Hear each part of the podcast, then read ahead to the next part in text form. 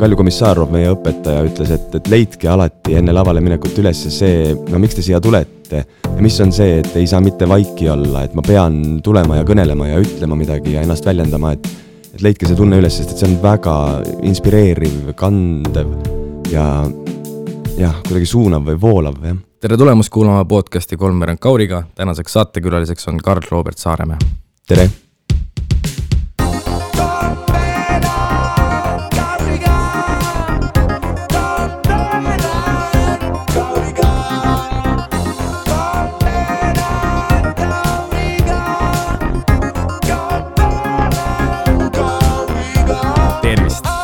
ja me juba siin alustasime juttu muidugi, aga ehk siis see eilne film, Kuulsuse narrid mm. -hmm. või no see nüüd, uus film nüüd tuli siis välja, jah? kus äh, Karl on äh, ühes peaosas mm. -hmm. Äh, olen küll, jah ei oskagi sellest praegu kohe nagu rohkem midagi rääkida, peab, igaüks peaks ikkagi ise vaatama minema seda, ma arvan, et siis saada äh, midagi aru mul oli tore seda teha nagu, jah Lahe. sul nagu tundus mingi lugu olevat nüüd äh, meie selle filmiga yeah.? või no lihtsalt see Saalomon Vesipruul, see tegelane, keda ma äh, kehastan seal yeah. nagu no need tekstid, mis ta kirjutab, on ka kuidagi mõnusalt nagu sisutühjad ja siuksed, et umbes räägib ja räägib ja siis inimesed jäävad nagu magama seda kuulates, et huvitav, see on nagu mingi alkeemiline protsess juba isegi või, või et kuidas ta kuidas ta mõtleb ja loob, et, et nii lahe, ta nii väga püüab, ta nii väga tahab, eks ju, temas on see meeletu kirg aga siis midagi jääb nagu puudu ja, ja no see film äh, toob minu arust väga hästi esile need asjad, kuidas, kuidas inimene, ta tahab ja püüab nii väga, aga, aga alati ei tule kõik välja ja ikka mingid ämbed jäävad jalgade alla ja no Saalomoni saatus oli veel eriti karm, et, tal juhtus seal igasuguseid huvitavaid asju, et ma ei hakka siin lihtsalt spoil ima, aga äh, just nimelt, et kes tahab siis täpsemalt teada, soovitan kõikidel ära vaadata see film, et äh, aga noh, ma kõigepealt küsiks ära, et kuidas oli siis teha midagi, mis on juba tehtud ja mm. hästi tehtud. no see on väga jah, kuidagi ka nagu levinud küsimus ja tõesti, no suurepärased näitlejatööd on seal, aga noh, tõsi, ma võib-olla peaksin seda toonitama, et see Ago Hendrik Kerge tehtu on äh, telelavastus ja põhineb siis ikkagi just sellel samal Pornhöö ühel äh, nii-öelda lühijutul, sellel Kuulsuse narrid. meil Ott Kilusk on kirjutanud kokku äh, selle mm, noh, mitme teose pealt, ta andis välja, Pornhöö andis välja sellise suurema teose nagu Tallinna narrid ja narrikesed ja seal on veel armastuse narrid, rahanarrid ja narrid ja narr ja siis sealt on võtnud Ott ka tegelasi, mis, mis tegelikult selle nagu liha luudele kasvatab, et, et et kuulsuse narrid on muidu jah ainult selle Jaan Tatika ja Salomon Vesipruuli lugu, aga me oleme võtnud sinna teisi tegelasi juurde, et tal oleks nagu mingi no mingi vorm ja, ja et ta ja. kuidagi nagu paremini võib-olla kõnetaks täna, et ma usun, et see Agnese tegelane on tegelikult seal ikkagi see kese, no mille mm -hmm. ümber see tiirleb, eks ju, kõik ja ja, ja tänu temale see, see lugu kuidagi noh, selliseks vormub. ja ma mõtlesin ka, et, et, et, et mis asja, et ma nagu ei mäleta, et mingid sellised tüübid oleks olnud seal äh, selles nii-öelda Krjukovi ja Kibuspuu omas, et äh, aga noh, muidugi see, see ei olnud film, see oli ikkagi telelavastus, et äh, aga jah, väga huvitav mm, -hmm. ehk siis, ja siis samamoodi Ferdinand on siis mingisugune jaa, ma tegelikult ise jään vastuse võlgu, ma täpselt ei tea, millisest konkreetsest lühijutust jah, ühest neist ta kuidagi leidis, ma arvan, et tema on siis see rahanarr, noh, tundub no, tundub nagu oleks, et okei okay,, aga see annab ju hoopis teise, teise mingisuguse pildi sellele, siis ta ei tohiks üldse nagu võrrelda isegi no omavahel, sest et see on kaks täiesti erinevat asja. just, ja no ikkagi ka see, et üks on telelavastus ja teine on film, et tegelikult ta ja. ei ole nii-öelda Vol kaks, vaid ta on ikkagi esimene film ja ma usun, et ta on nüüd siin Eesti filmi ajaloos ja, ja selles mõttes, et kui ka kõik praegu kohe kinno ei jõua seda vaatama, noh, mida ma muidugi soovitan, filme peaks kinos vaatama, nad on sinna tehtud aga, aga küll ta hakkab hiljem jooksma ka kuskil jõulu, jõululõuna kõrvale telekast. kahekümne neljanda hommikul ja, ja midagi mm. sellist, et, äh, et kindlasti, no muidugi samamoodi nagu kuulsin narr seda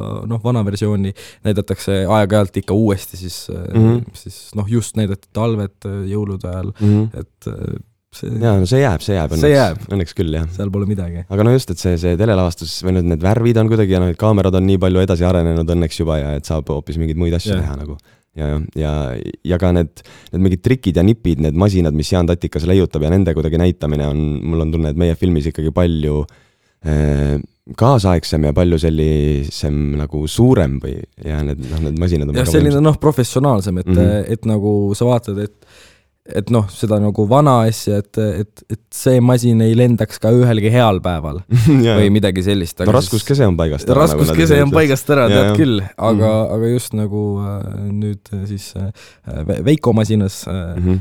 on nagu just jah, mingisugune selline juba mingisugune loogika sees, et minu arust see vana Jaan Tatikas oligi nagu täitsa sihuke nagu püsti hull, aga, aga nagu Veiko Tatikas oli selline puhas insener. ja, ja kusjuures alguses ma ei teagi, kuidas see juhtus, aga kui Ain mulle helistas, siis ma sain aru, et mina mängin Tatikat. ma ma ka, ma mõtlesin ka, et sa mängid. ibaliku kehaga olen ma nagu kibuspuule võib-olla sarnasem. ja, ja, ja noh, et jah, Veiko võiks olla Kriukov, tal on samasugused tumedad juuksed ja habe, et kui ta need välja kasvatab, siis, siis ta võiks olla üsna sarnane. et ma kuidagi nagu eeldasin, eeldasin seda või no millegipärast alguses ja vaatasin üle kohe, kui Ain mulle helistas ja selle pakkumise tegi, sedasama Ago Hendrik Järge tehtud telelavastust just selle pilguga, et ahah, ma hakkan siis mängima seda tatikat, aga hiljem tuli see nagu teistmoodi välja ja siis ma üllatusin ikkagi selle peale korraks no ma mõtlesin just, et sama, et, et kuidagi see oleks aga ma arvan, et noh, lõpplahendus on ikkagi suurepärane, noh, minu arust või selles mõttes, et, et väga õige cast ikkagi sai äh, paika. ma arvan, et teie puhul ei oleks olnud vahet mm,. Need oleks, need oleks olnud kaks erinevat filmi muidugi mm., aga lihtsalt, et no ja näitlejana tegelikult tahaks mängida igasuguseid asju ikkagi ja võiks ka proovida kunagi seda Oti, Oti rolli, muidugi see on nii detailitäpne ja väga ilus no, ja ka räige selline, aga, aga noh, seda, noh, see nõuab näitlejalt julgust sellist asja mängida, no palju öeldakse, et naisnäitleja on nagu suur näitleja siis, kui ta julgeb mängida ka koledaid tüdrukuid või, või nagu rolle või, või selliseid robustsemaid tegelasi, eks ju, et mm -hmm. ja, ja noh, minu arust see vist käib, käib üldse julgust. näitlejate kohta, et, et julge olla laval ka kole, et mm, -hmm. et noh see on inimloomuses, et muidugi kui kõik vaatavad, siis sa tahad näha hea välja. ja, ja, aga üks nagu sisutühjem, kõige sisutühjem kommentaar võibki olla lihtsalt see, et aa, väga ilus olid või nagu, aa, okei okay,, aga aga kommentaar, et sa olid ikka uskumatult kole mm mis see on palju mõjuvam nagu tegelikult. ja see nagu tekitab sinus mm. mingis emotsiooni, et, et noh, muidugi ah, Agnese tegelane ei saanud olla kole, sest tal olid nagu tüübid läksid kosse kõik talle, aga nagu ja no Maicel mängib teda siis. ja, ja Maicel, no ei saa, noh muidugi saab Krimmiga, noh see on liiga palju Krimmi juba mm., et et aga noh, niimoodi, et äh, õpikujärgset koledat näitlejat vist tegelikult ei olegi olemas, et, äh, et nagu noh, kes oleks inimesena ka kole mm -hmm. Et, võivad olla mingid rollid või keegi, kes jah. teeb lihtsalt koledaid asju, eks ju, ja niimoodi või, või pahad, pahad isikud, pahad inimesed nagu, kes noh, Kreisi raadios sa saad võtta, et seal nad mängisid koledaid inimesi. ja, ja no et jah, tõsi, kui nad noh, kui mehed naisi mängivad, siis see on alati ka natuke sihuke okei okay. no oleneb, sest et me, mulle väga meeldivad, kui mehed mängivad naisi, minu arust see on mm. kõige naljakam, see on kõige lihtsam ja labasem nali, mida saab keegi mm. teha.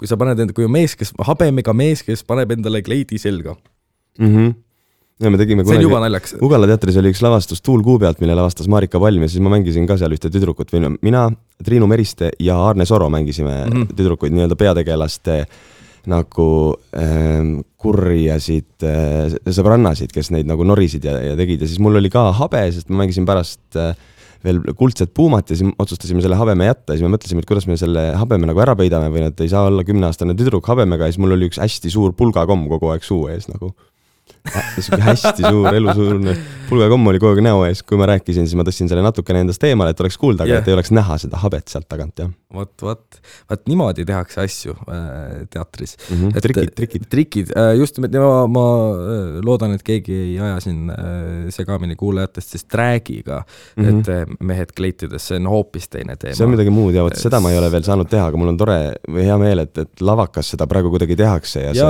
see, ja see Jüri Naela kursus neid asju alati teeb, et see on mm, -hmm. need on, ma olen paari näinud, need on ikka väga võimsad nagu asjad ja, ja, ja ma kujutan ette, et näitlejale ka väga huvitavad ülesanded.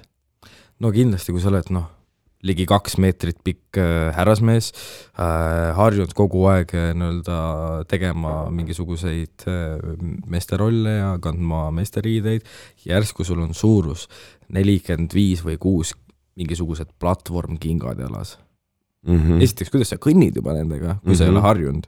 ja noh, kõik see liikumine, et, et ma noh, see on kindlasti just väga hea väljakutse ja kindlasti väga lõbus mm, -hmm. et teha, teha drag'i, et ma usun ka ja tegelikult nagu soovitus igale mehele ikkagi võiks olla oma selle naiselikkusega kontaktis või vähemalt püüda seda teha, sest et tegelikult ma usun, et tugev mees on see, kes julgeb olla õrn ja oskab olla õrn ja, ja noh, see nõuab nagu äh, jah. see nõuab julgust, et äh, noh, seal saab igasuguseid paralleele tuua, et noh, yin ja yang, et, et, et sa nagu täiustad ikka yeah. üksteist, et sul on nii või naa need mõlemad pooled olemas. ja no see on huvitav, ma mõtlen nagu nende meeste peale, kes kuidagi löövad verest välja, kui näevad, ongi meest, kes kannab kleiti või midagi, et, et kui vähe kontaktis nad siis tegelikult ise oma mehelikkusega on nagu, kui see suudab neid nagu endast välja viia või et nad kuidagi nagu ehmuvad ära või või hakkavad tembeldama mingiteks sõnadeks nagu äh,?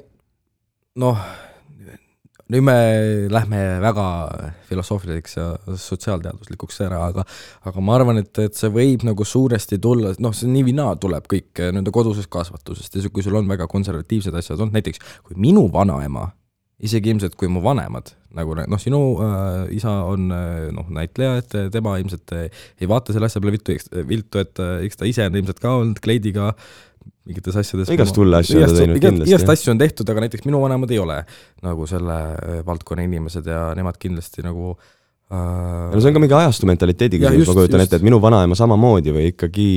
vanaema?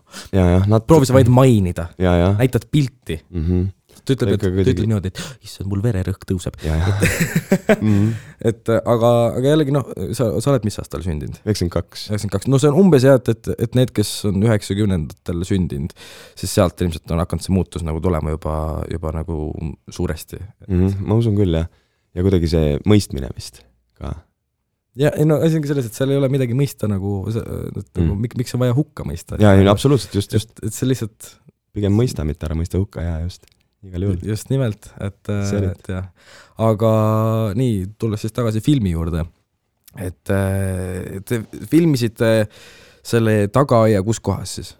Köie tänaval siin. Köie tänaval siin, siin? ja Kalamajas, Kalamajas jah ja., Köie tänaval, noh tegevus, tegelikult filmitegevus toimub Viljandis. et see on ka tore, et Ott Kilusk Pärnu mehena stsenaristina ja Ain Mäeots Tartu mehena äh, Äh, režissöörina said siis Viljandis kokku ja Viljandi tundub täpselt niisugune mõnus, no hipsteripesake ja, ja ka selline koht, kus, kus geeniused saavad avalduda. isegi olen seal ja, ja tunnen tõesti, et see sobib sinna väga hästi, et kui see oleks kirjutatud Tallinnasse, siis võib-olla Tallinn, kes tahab olla suur city, eks ju, hakkab seda isiklikult võtma ja kuidagi mm, jah, et ta sobib sinna Viljandisse minu arust mm. maru hästi, aga me filmisime suures osas või enamuses ikkagi eh, just siin Tallinnas küll, aga, aga ka Viljandis, jah ja no, no selles suhtes, kui, kui hakata nagu noh, oleks seal nagu Tallinna linn, siis äh, siis sellel ajal veel noh, Reval või, või kas ta juba oli Tallinn või ah, ei tea, kakskümmend sajandi algus. tead, see on nii ammune aeg, et, et, et siit ma küsiks kiiresti järgmise küsimuse. ei, vist oli Reval ikkagi veel, oli ikka Reval, jah. vist on jah, ta kuskil seal no igatahes see oli mingisugune murdeline aeg seal mm -hmm. ja ma, ja ma tahaksin küsida, et, et kas sa oskad öelda, et, et miks Ainil tuli selline mõte et teha just äh, mingisugust vana asja uues kuues? tead, ma ei tea ja mul on natuke tunne, et võib-olla see ei olnud ka konkreetselt Aini mõte, ma arvan, et ikkagi Apollo ja Taska nagu kuidagi ise, ma olen kuulnud, et nad mõtlesid ka tasuja peale ja porno nagu teiste asjade peale, et neid, neid kuidagi see Eesti asi huvitab ja minu arust see on väga hea, et seda nagu tehakse ja tutvustatakse ka uuele põlvkonnale neid, neid igihaljaid äh, lugusid Äh, ja, ja kuidagi see lihtsalt, nad veeretasid seda mõtet ja jõudsid selleni ja ma olen saanud aru, et see on ka ikkagi olnud meeletu mingite juhuste kokkulangemine ja rada nagu mööda seda, mis mulle tegelikult väga meeldib. kui asjad nagu juhtuvad ja, ja on selline voolav protsess.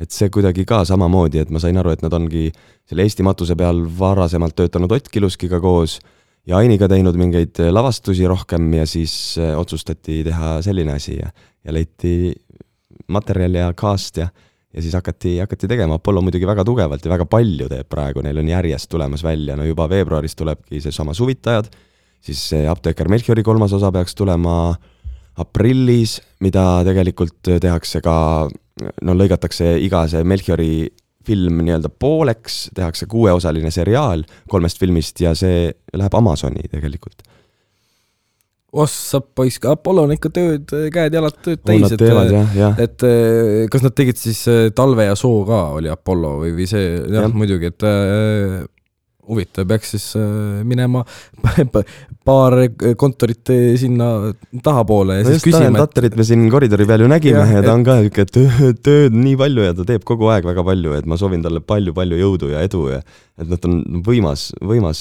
võimas mees on ta küll aga, aga hästi palju hästi suuri ampse võtavad nad ka ikkagi, et ma, ma just mõtlengi seda, et, et kust tuleb see mingisugune ajend, et nagu nüüd just, just nüüd, nüüd selle, nüüd praegult äh, kahekümnendad siis, äh, kaks tuhat kahekümnendad, äh, on vaja hakata tegema mingisuguseid igivanasid tekste uuesti nüüd ja nüüd panna nagu ekraanile. ma ei tea jah, tõsi on just see, et seesama valikut on palju absoluutselt jah, ja tegelikult võiks ju noh, ka midagi kaasaegset teha või noh, mis iganes.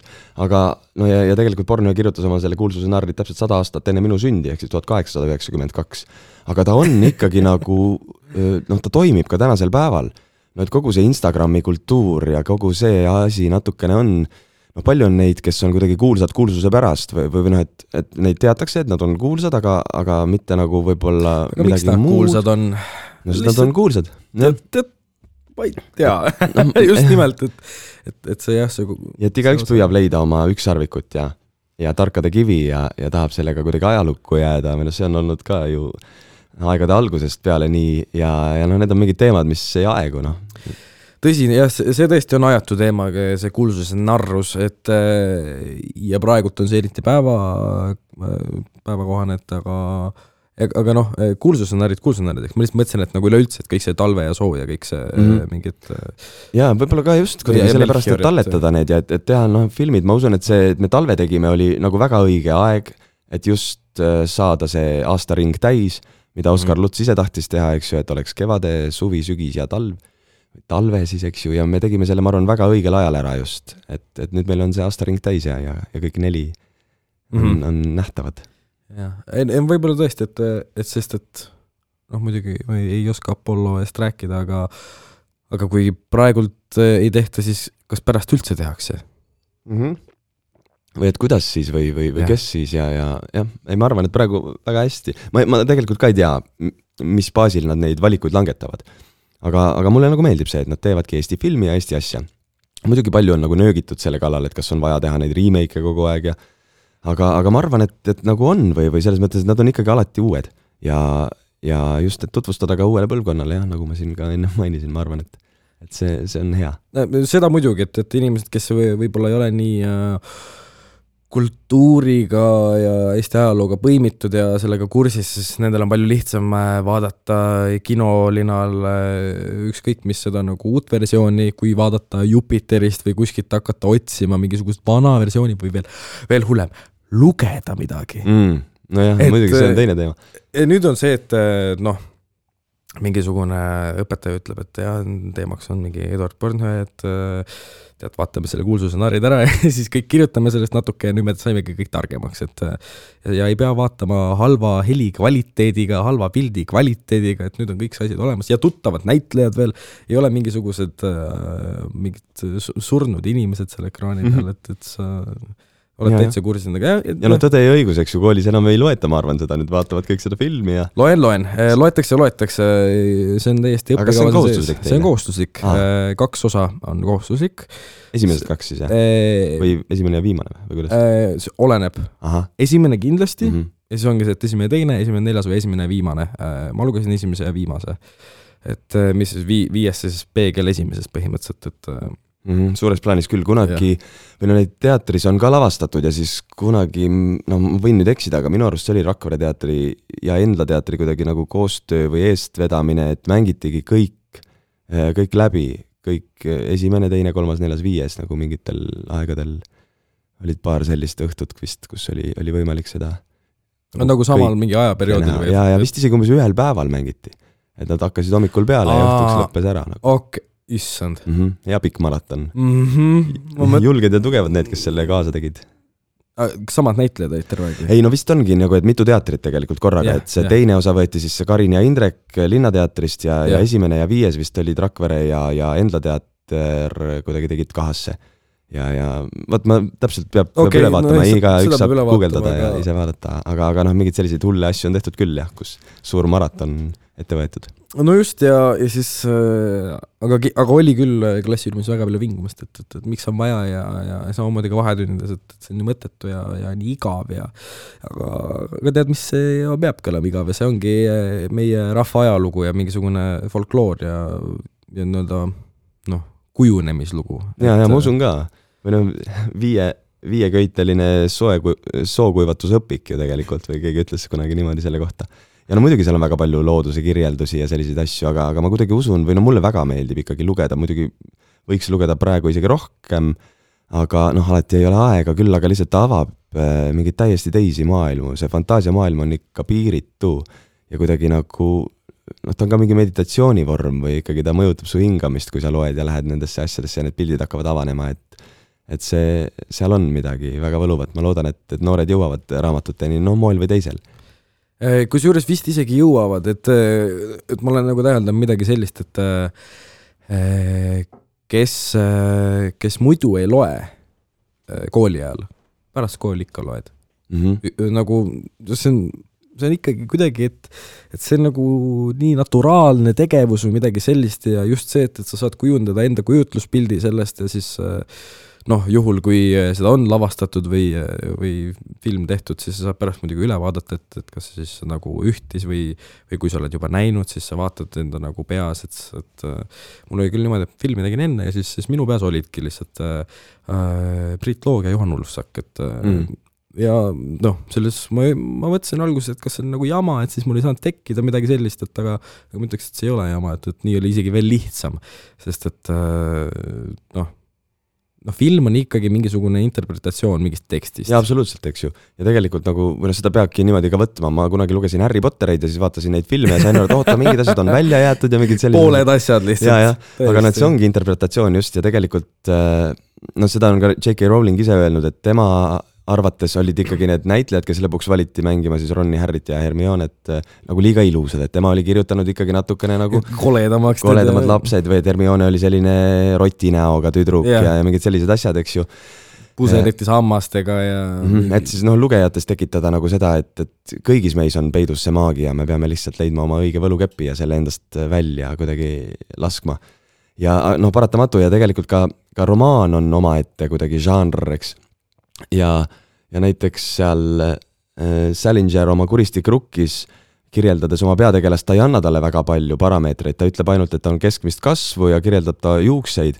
et ja kui me vaatame filmi, no sellest on ka, eks ju, film tehtud Rebel in Rye, mis kuidagi nagu põimub äh, noh, on Salingeri enda elust ja siis sellest, äh, sellest loost veidikene nagu sek-, kokku segatud. et ühesõnaga, seal meil on ikkagi ju valitud näitleja, me näeme konkreetset mingit tegelast, aga, aga kui sa loed ainult nende paari parameetri peal, siis sa tegelikult lood selle tegelase ise ja me igaüks loome ta täiesti erinevalt ja no otse loomulikult, nagu sina arvasid, et sa mängid Jan Tatikat, siis äh, ja korra mingi eeldasin, aga saan ja. aru või nad läbi selle ikkagi õpidki, et ei ole vaja eeldada tegelikult.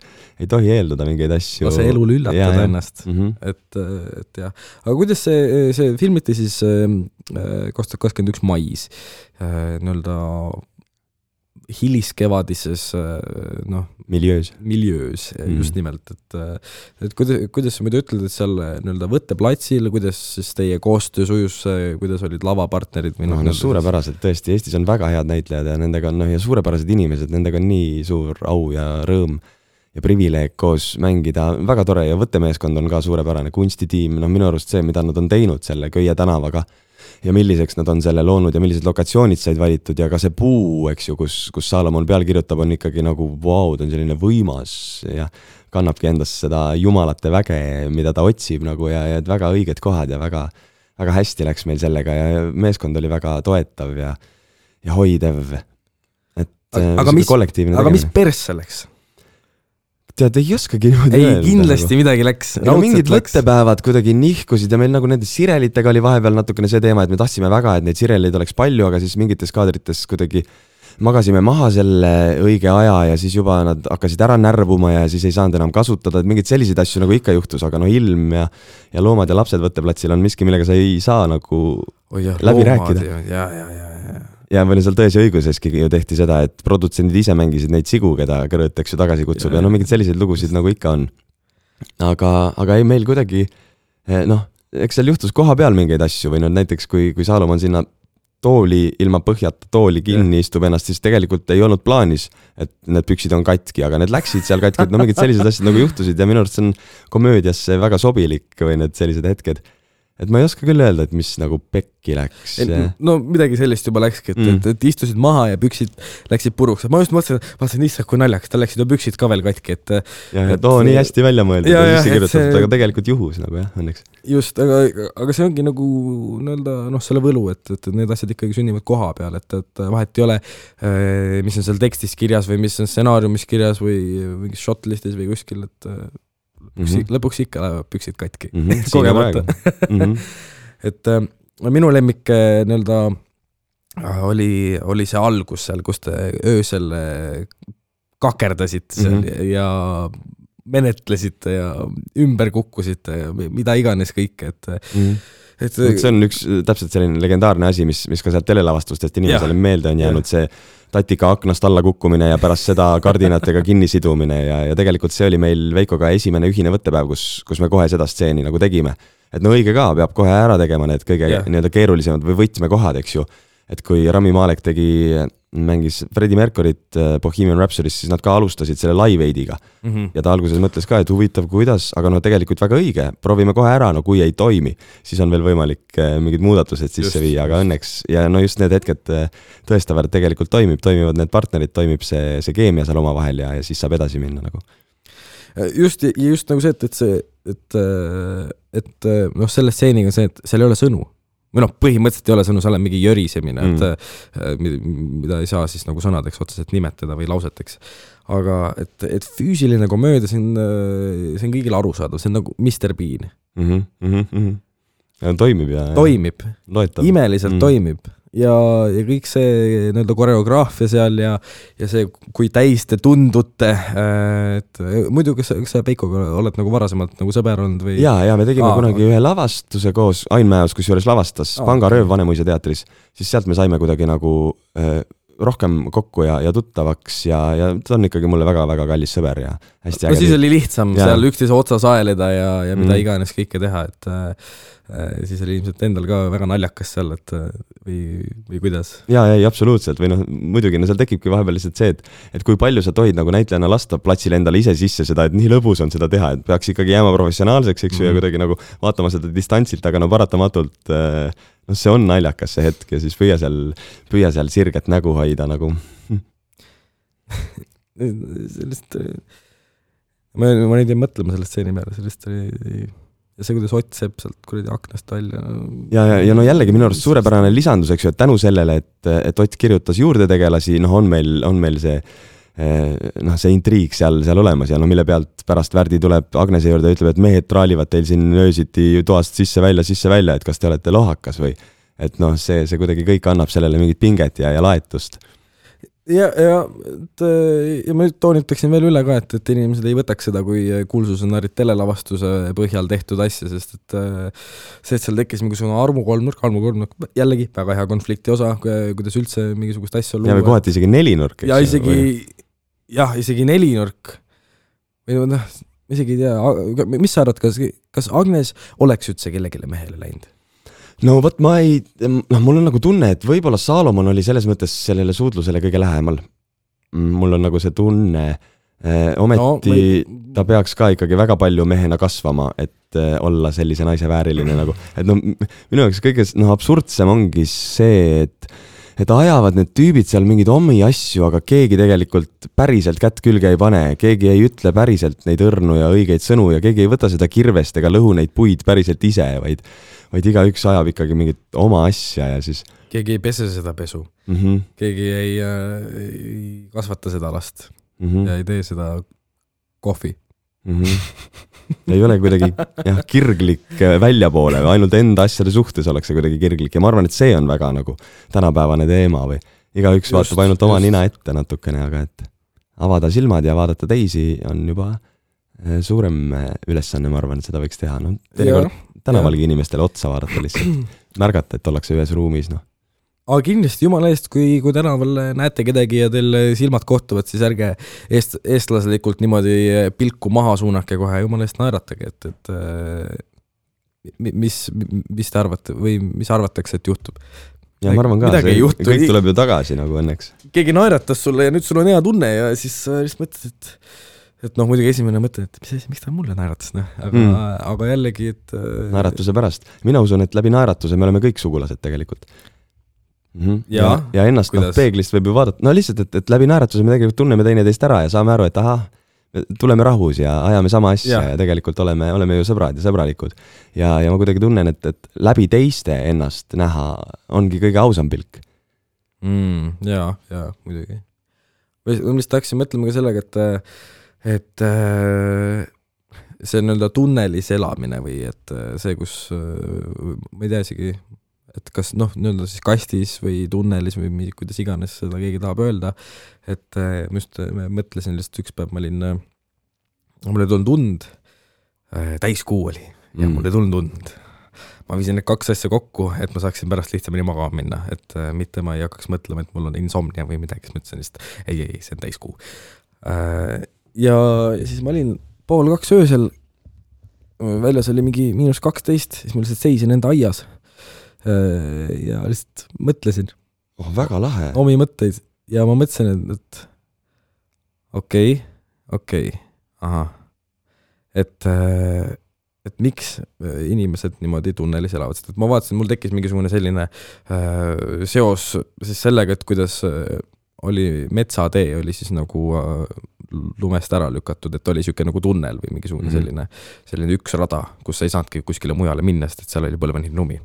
Siis mõtlesin, et kuidas siis nagu on nagu väga nagu levinud see, et, et inimesed elavad niimoodi.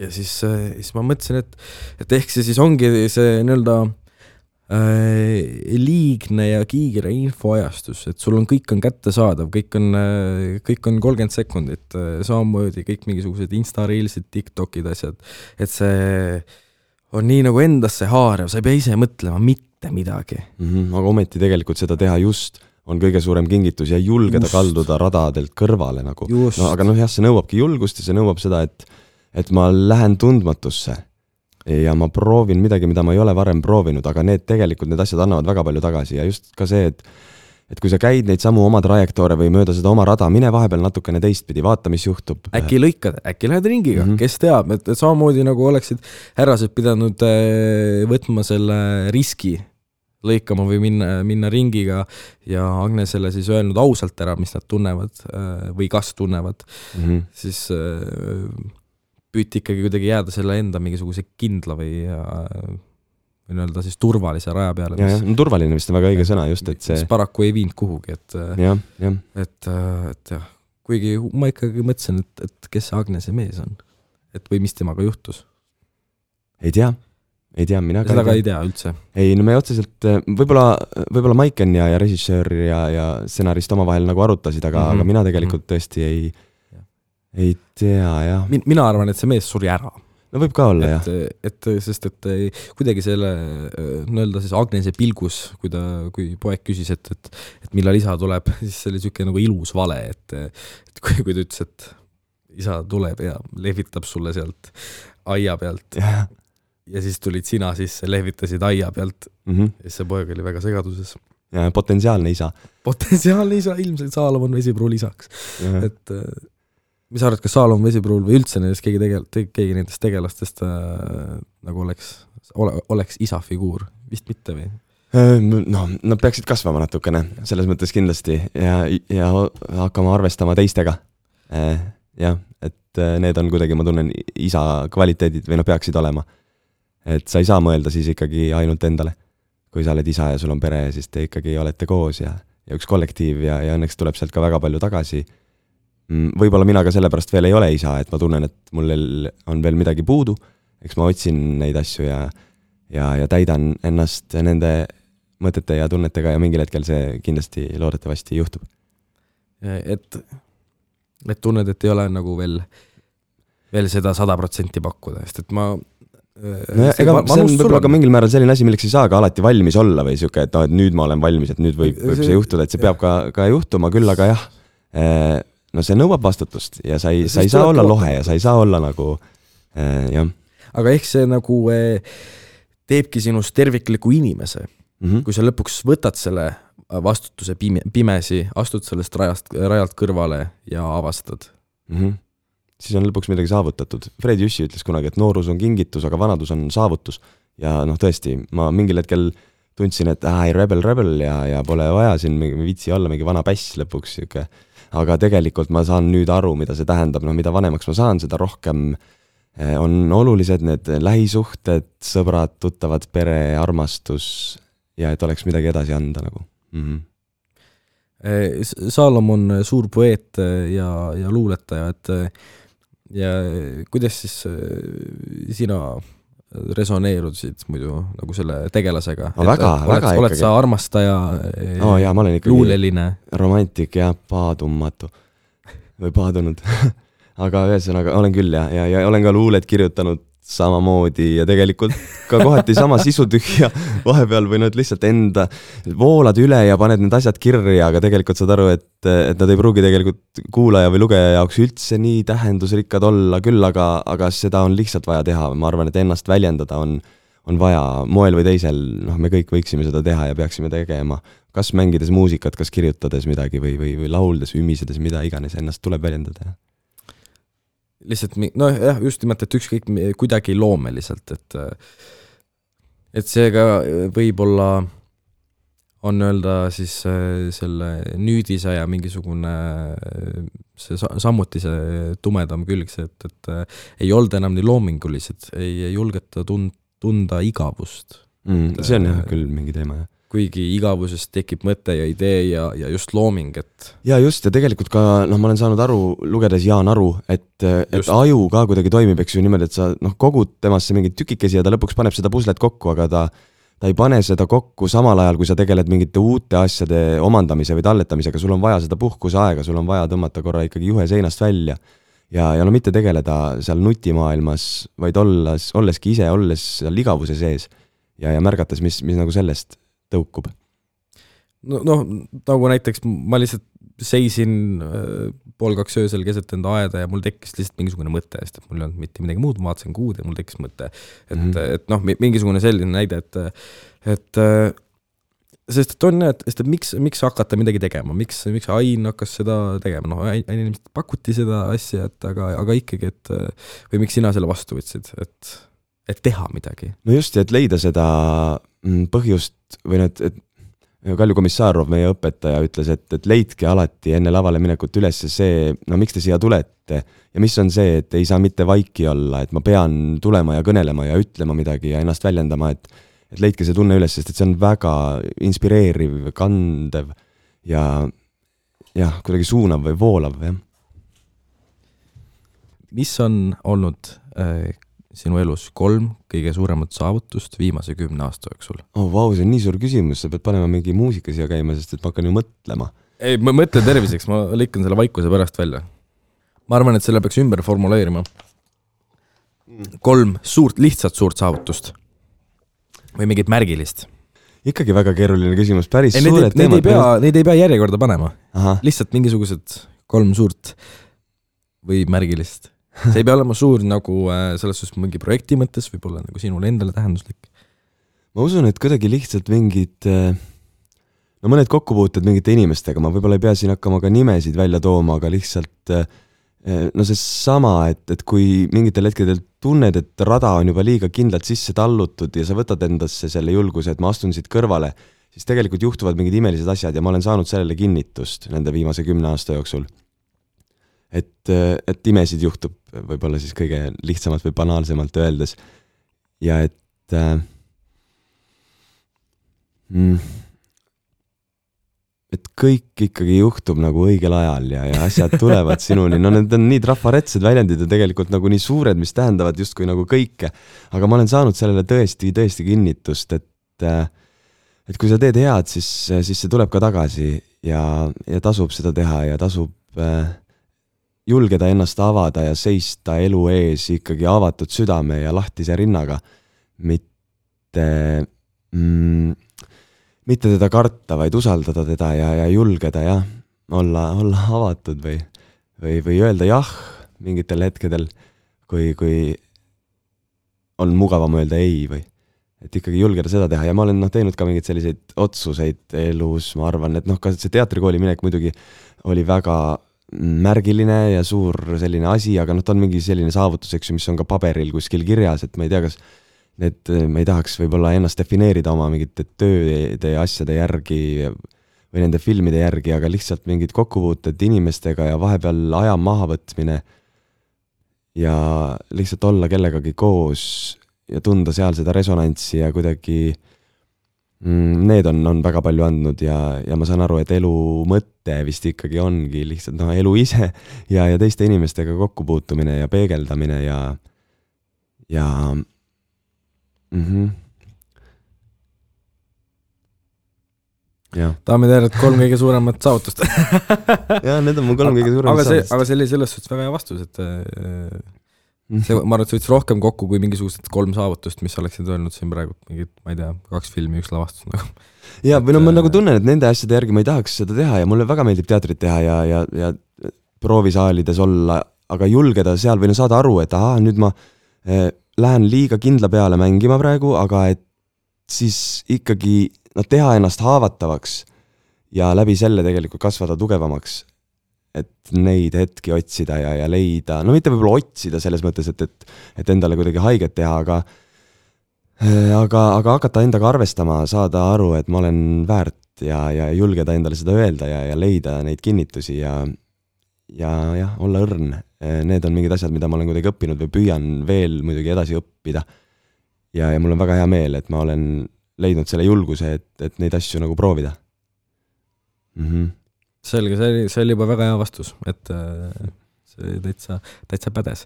Äh, aga kas see teatrikooli minek oli äh, ka isa mõjutustel tingitud või oli ei, otseselt ega ta ei mõjutanud, ta pigem võib-olla ütles just, et mine ikkagi pankuriks ja saa rikkaks, et meil oleks kõigil lihtsam kuule poiss, nagu ma tahaks nagu pensionipõlves nagu chill ida, et mm -hmm. nagu, et. et me siin rikkaks ei saa vaata näitlejatena, et tee midagi muud.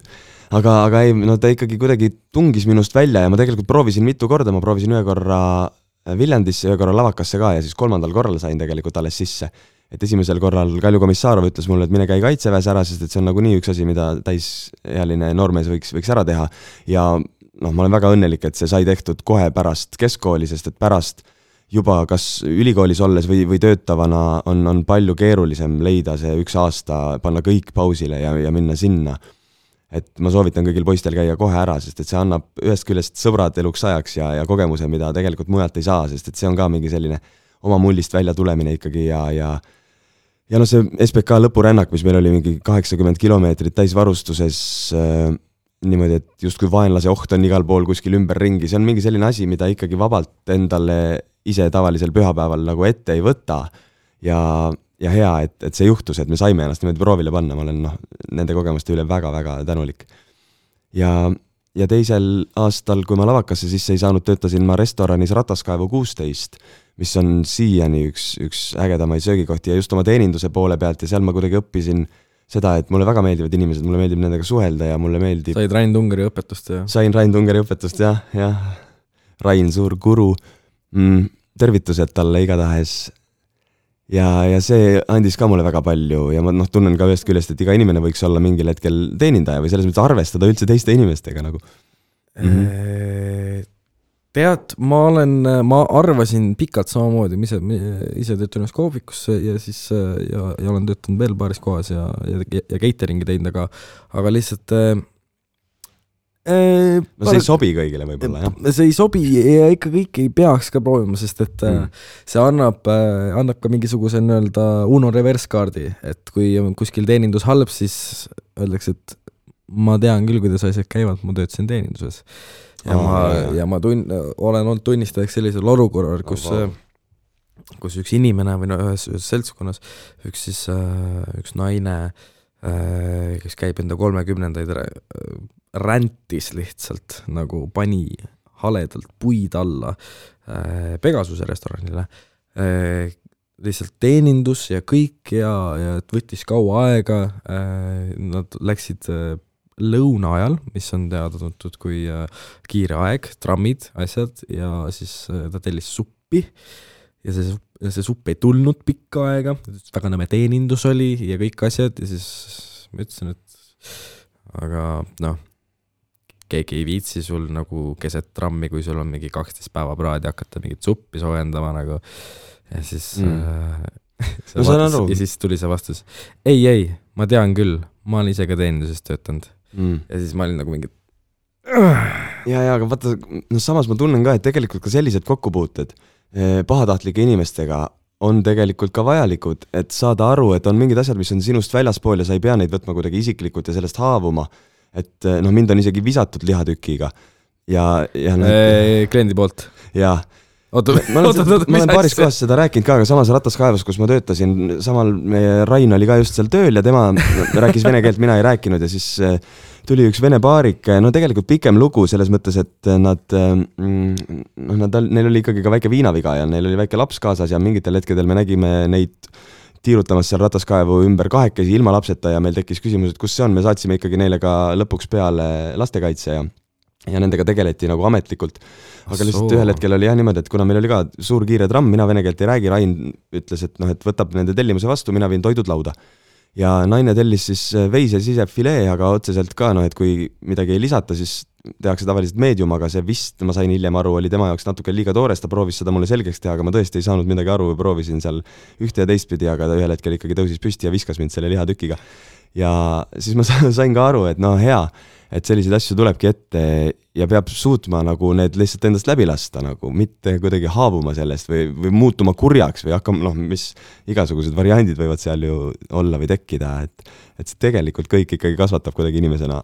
aga, aga noh, see on päris wow., päris huvitav kogemus, jah. okei okay,, okei okay., keegi mind lihatükiga küll viskanud ei ole, aga, aga see on tõesti päris, päris huvitav nagu mingisugune statement või midagi sellist. jaa, aga päris lahe on seda näha ka, kõik tõmbas korraks nagu aegluupi, ta karjub sinu peale vene keeles, siis ta võtab selle veise sisefilee ja viskab selle niimoodi üle saali sinu rinna poole nagu lahe noh, ma, ma eeldan, et et no see on sellised momendid, kus elu tuleb võtta läbi huumori, et et mõtle, kui naljakas mingisugune purjus vene naine viskas sind praegu veise sisefileega et mm -hmm. mida iga päev ei juhtu, äh, ega ka vist üldse elus rohkem ei juhtu või noh mm -hmm., loodetavasti. loodetavasti jah, aga mulle noh, väga tegelikult meeldivad sellised hetked, mis juhtuvad, mida iga päev ei juhtu, ma siin suvel käisin äh, Jordaanias sõpradega ja siis lendasime läbi Tel Avivi tagasi mm, kaks reisikaaslast tulid juba varem ja kolmas läks edasi Pariisi, seega ma tulin üksi läbi Poola Eestisse.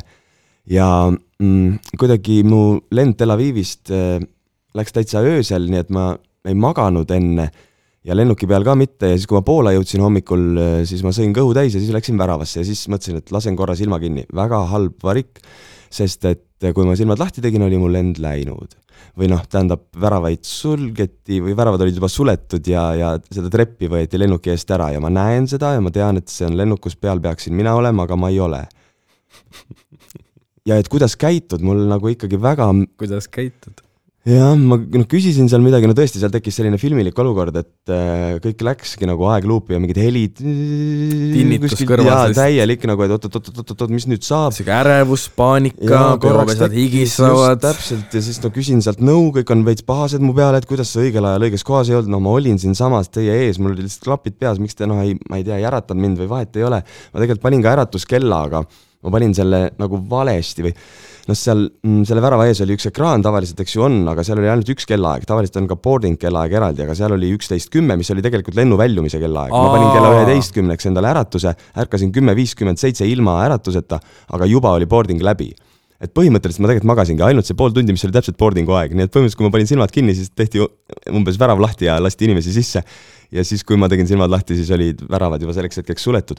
aga lihtsalt äh, lahe oli see, kuidas see, no mis sealt edasi sai või et ma kuidagi tunnen, et ju ma siis ei pidanud selle lennu peal olema, aga kui ma seal transfeeri juures küsisin, et mis variandid on, et kas ma saan kuidagi Tallinnasse, ta ütles, et täna ei lähe, homme ei lähe, ülehomme on mingi lend, seitsesada eurot, ma mõtlesin, mis ma siin Poolas passin siis nii kaua, et äkki läbi Riia, ka mingid meeletud summad ja siis üksteist, viisteist ma olin seal lennujaamas, sain aru, et olgu, ma tegutsen ise, ma võtsin oma koti selga ja jooksin lennujaamast välja esimese taksojuhi juurde, küsisin, et do you speak in english or any english, ta mõtles liiga kaua, ma panin ukse kinni läksin järgmise juurde, küsisin, et kas ta inglise keelt räägib, jah, et palun sõida kesklinna, kuhu me lähme, ma veel täpselt ei tea, aga sõidame kuhugi. Varssavisse siis? jah, Poola, Poola pealinnas, eks ju, Varssavis, et sõida lihtsalt kesklinna poole, anna minna mm,, samal ajal vaatasin, et kas on äkki mingi buss, tuli välja, et on, Lux Express just läheb poole tunni pärast ma sain viimase pileti selle peale, muidugi see äh, üks lugu oli veel vahel või see selline hetk, et mul oli oma pangakontol nelikümmend seitse eurot, pilet oli viiskümmend eurot, siis ma olin nagu damn it, helistasin korra õele, et kuule, kallis, kas sa saad mulle kanda, ära küsimusi küsi, ta ütles ei küsi, kannan sulle. nii et ma sain ilusti selle pileti viimase koha, noh reaalselt, et kui ma sinna kohale jõudsin, siis olid veel inimesi bussi ukse ees, kes, kes soovisid ka saada bussi peale, aga lihtsalt pileteid enam ei olnud. ja siis ma tulin bussireisiga läbi, läbi Vilniuse siis yeah. Riiga, kolmteist ja pool tundi vist lõpuks loksusin seal bussis kokku. aga ma jõudsin või noh, et tõesti, ma olin üksteist, viisteist seal transferis ja kaksteist ma olin bussi peal sihuke huh, ja lähme. et ma ma tundsin just sedasama hetke või tundsin selle hetke ära, kus, kus praegu ma võin lasta oma käed rüppe ja ma tunnen, et jalad, ma tahaks maa alla vajuda. Aga et mida või kuidas käitud, kas sa siis saad pahaseks kogu maailma peale ja püüad seda kuidagi nagu mm, no seda halba tunnet endas kanda või, või sa lased sellest lahti ja tegutsed. ja mul on nagu hea meel, et ma tegutsesin. et see võib olla ka üks asi, mille üle ma olen uhke, et ma noh, need kolm asja, nagu me siin korra välja käisime, et üks võib olla see, et, et ma ei löönud araks või nõrgaks ja ei lasknud äh,, ei laskunud põlvili ahastusest, vaid äh, ma tegutsesin ja kohe avanesid mingid uksed. seal peab jah olema valmis nagu kõikide, kõik, kõikideks nendeks as-, nendeks asjadeks, et äh, mul on olnud ka äh,, ma, mul oli see, et ma jooksin äh, lennule mm. niimoodi, et äh, boarding oli just läbi aga, või noh, boarding äh, sai kahe minuti pärast läbi. noh, oli, oli saamas läbi. Ja me olime Amsterdami lennujaamas mm, -hmm. suht sihuke suur lennujaam pigem. ja siis parasjagu muidugi äh, me olime koos sõpradega, meie äh, lollpead ei lugenud uudiseid. parasjagu oli streik. ah soo. lennujaam oli ülerahvastatud oh,. Oh ja töötajaid ei olnud ja me istusime selles kuradi turvamasina järjekorras kaks tundi. Olime lihtsalt, et saaks minna sealt läbi ja, ja see läkski niimoodi, mõtlesime, et aa, meil on aega.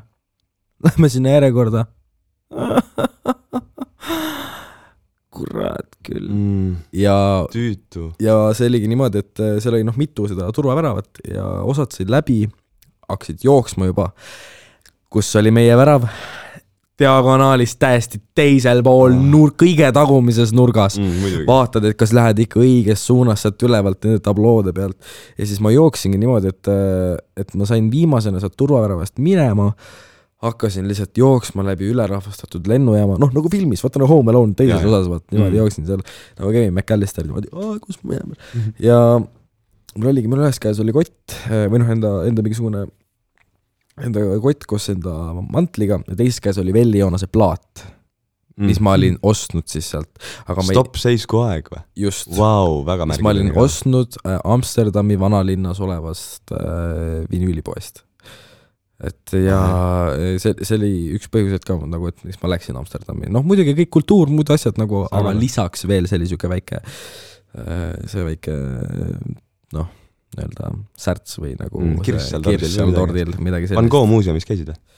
ei saanud, ei saanud löögile, kaks ah., kaks nädalat oli välja book itud, me käisime seal äh, Moosta kunstimuuseumis äh, Mokos mm., kus mm. on siis Banksy ja ja äh, kes seal oli veel, olid mingi Andy Warhol ja mm., ja no mega, siis on alati ikka põhjust uuesti minna, eks ju, tegelikult Amsterdam on lahe, ma olen isegi käinud paar korda, tõesti kihvt linn. see on, see on võimas, see on väga niisugune, see on niisugune naljakas linn mm., sest et see on niisugune, et, et sa võid seal ära eksida kahe pööramisega mm. -hmm. kõik majad on täpselt samasugused, kõik tänavad on täpselt mm -hmm. samasugused, kogu aeg on kanalid ja kogu aeg on mingid sillad, kus vi-, mis viivad ei kuhugi. viivad kuskile sinna tagasi, kus sa just olid. ja siis mm -hmm. äh, nagu seal just selles nagu täiesti tsentris ja, ja mina natuke pelgasin seda rattaga sõitmist, ma vaatasin, et kihutavad kõik, et kuidas see võimalik see on. aga kui sa ratta selga istud, tegelikult sa lähed nagu, sa oled nagu ookeanis või kuskil niimoodi mingi väike kala paned seal, et ise ka nagu saad aru, et äh, siis ja ma mäletasin, et jah, ma, ma ka sõitsin rattaga seal, ma sõitsin nagu nii-öelda siis Ida-Amsterdami pool, midagi sellist, et äh, seal oli mingi ülisuur park ja mingi värki, vaatad seal mingi, mingid päris kõva linn ja ei ole lihtsalt või noh, seal piirkonnas, kus ma olin ja, ja ka seal tsentris, ei ole kõrgeid maju mm.. kõik on niisugused kolmekorruselised, täpselt samasugused. aga ja, ja siis, siis ma ostsin sealt selle plaadi ja siis ma jooksingi niimoodi, et mul olid asjad ühes käes ja plaat teises käes ja lihtsalt jooksen. soovisid, et stopp, seisku aeg, et ma jõuaks ilusti ja, ja ma jõudsin täpselt niimoodi, et, et mu sõber veel nagu rääkis selle, ma ei tea, selle teenindajaga mm -hmm. seal, et, et jõu, et nagu tuleb juba mm, -hmm. oodake mm. -hmm. ja siis ma jooksen seal jõudsin viimasel hetkel, olingi kõige viimane. ja siis äh, läksin sinna ja istusin maha ja, ja lihtsalt mõtlesin, et täitsa haige nagu. lahedad hetked, lahedad hetked, kui peab nagu tegutsema. sest hirm oli nii suur mm, -hmm. et kas, kas nüüd ongi see ja no maha jääda on tüütu, ma võin sulle öelda, on päris tüütu. no ilmselt jaa, et, et noh, mul oli see, et ma nagu õnneks jõudsin, aga sa ikka, sul oli veel nagu hoopis teine seiklus. aga jällegi nii õpetlik ja nii vajalik, noh, mul oli, ju siis oli vaja mul tulla mööda maad selle bussiga ja, ja kohtuda nende Poola inimestega, kellega me seal pikki vestluseid pidasime seal noh, meeletult pika sõidu vältel ehm,. jah, see, see, see oli vajalik, ma, ma usun, et see, see oli millegi jaoks vajalik tõesti et noh, muidugi tüütu ja halb olukord nagu jääda lennukist maha, aga mis seal ikka? aga ma tegelikult olen tänulik isegi või nagu mul on hea meel, et see juhtus et, et mul on selline nagu kogemus. see just, just see, et, et see on alati mingisugune lugu äh,, sul on nüüd mingisugune täiesti mingi teine perspektiiv võib-olla ähm, äh, Poola loodusest või mida iganes ja, või Leedu kus, loodusest. kusjuures väga õigesti ka ütled, see on, see on tõesti, ta on Eestile üsna sarnane, aga natukene nagu suuremaks juba läheb, mul on tunne, et puud on suuremad ja põllud on pikemad ja kuidagi sihuke ja, ja et väga lahe oli sõita sealt. palju kirikuid nägid?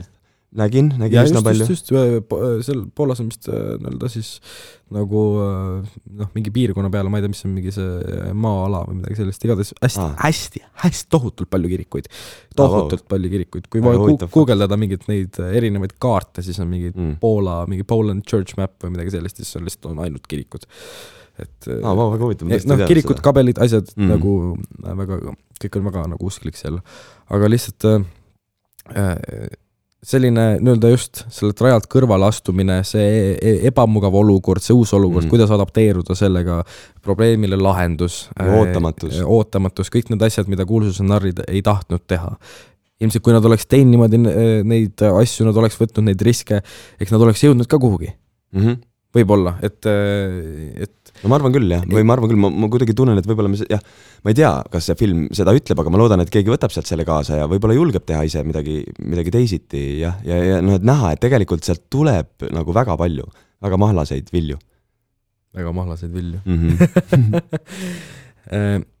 et jah, aga ma arvan, et me võimegi lõpetada nüüd, siin on ilmselt äh, mingisugust aega juba täis tiksunud no väga tore oli igatahes, tore, et sa kutsusid mind, eks ma saan mõni teinekord tulla jälle ja rääkida ka mingitest muudest asjadest, täiesti, ma ei tea, laiast maailmast, noh, mida iganes, tore. Pole probleemi, kui Tallinnasse tuled, anna teada mm., eks inimestel ka ole tore, et äh, aga noh, esiteks veel, et kuulsused narrid, minge vaatama äh,, vaadake, kuidas see Karl poiss mängib äh, ja ärge võtke seda kui Vol kahte kuulsuse narridest mm, -hmm. võtke seda mingit uut filmi ja, ja oma kogemus, ma üldse kuidagi tunnen seda, et nii teatris kui kinos kui ka no ma ei tea, muusikat kuulates ei ole mõtet tegelikult istuda käed rinnal risti ja mõelda, mis on tehtud valesti, vaid ikkagi võtta vastu see nii, nagu ta on ja, ja noh, püüda leida sealt midagi, sest et eh, endal on nagu lihtsam.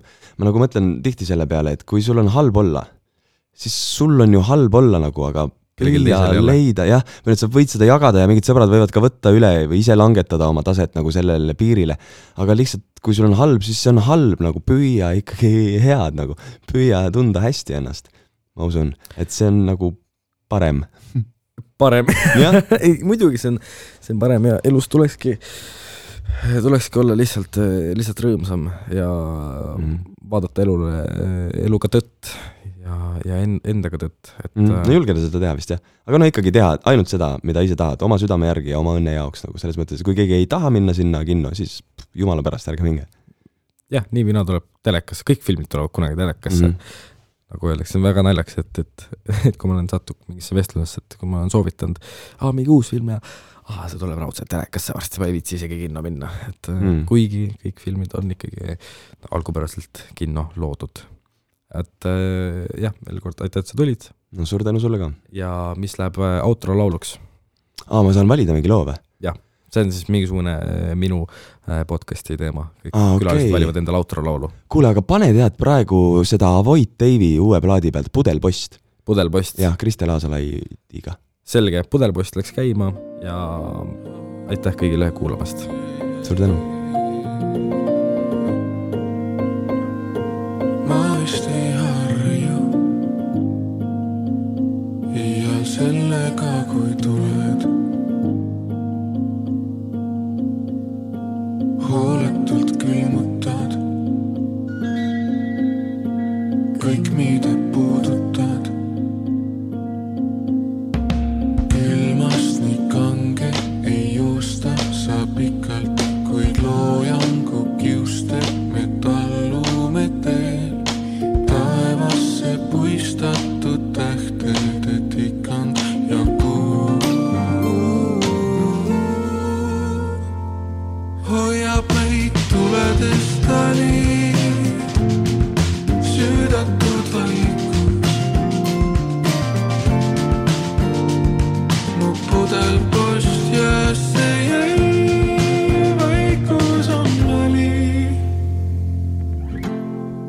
vaikus on valik.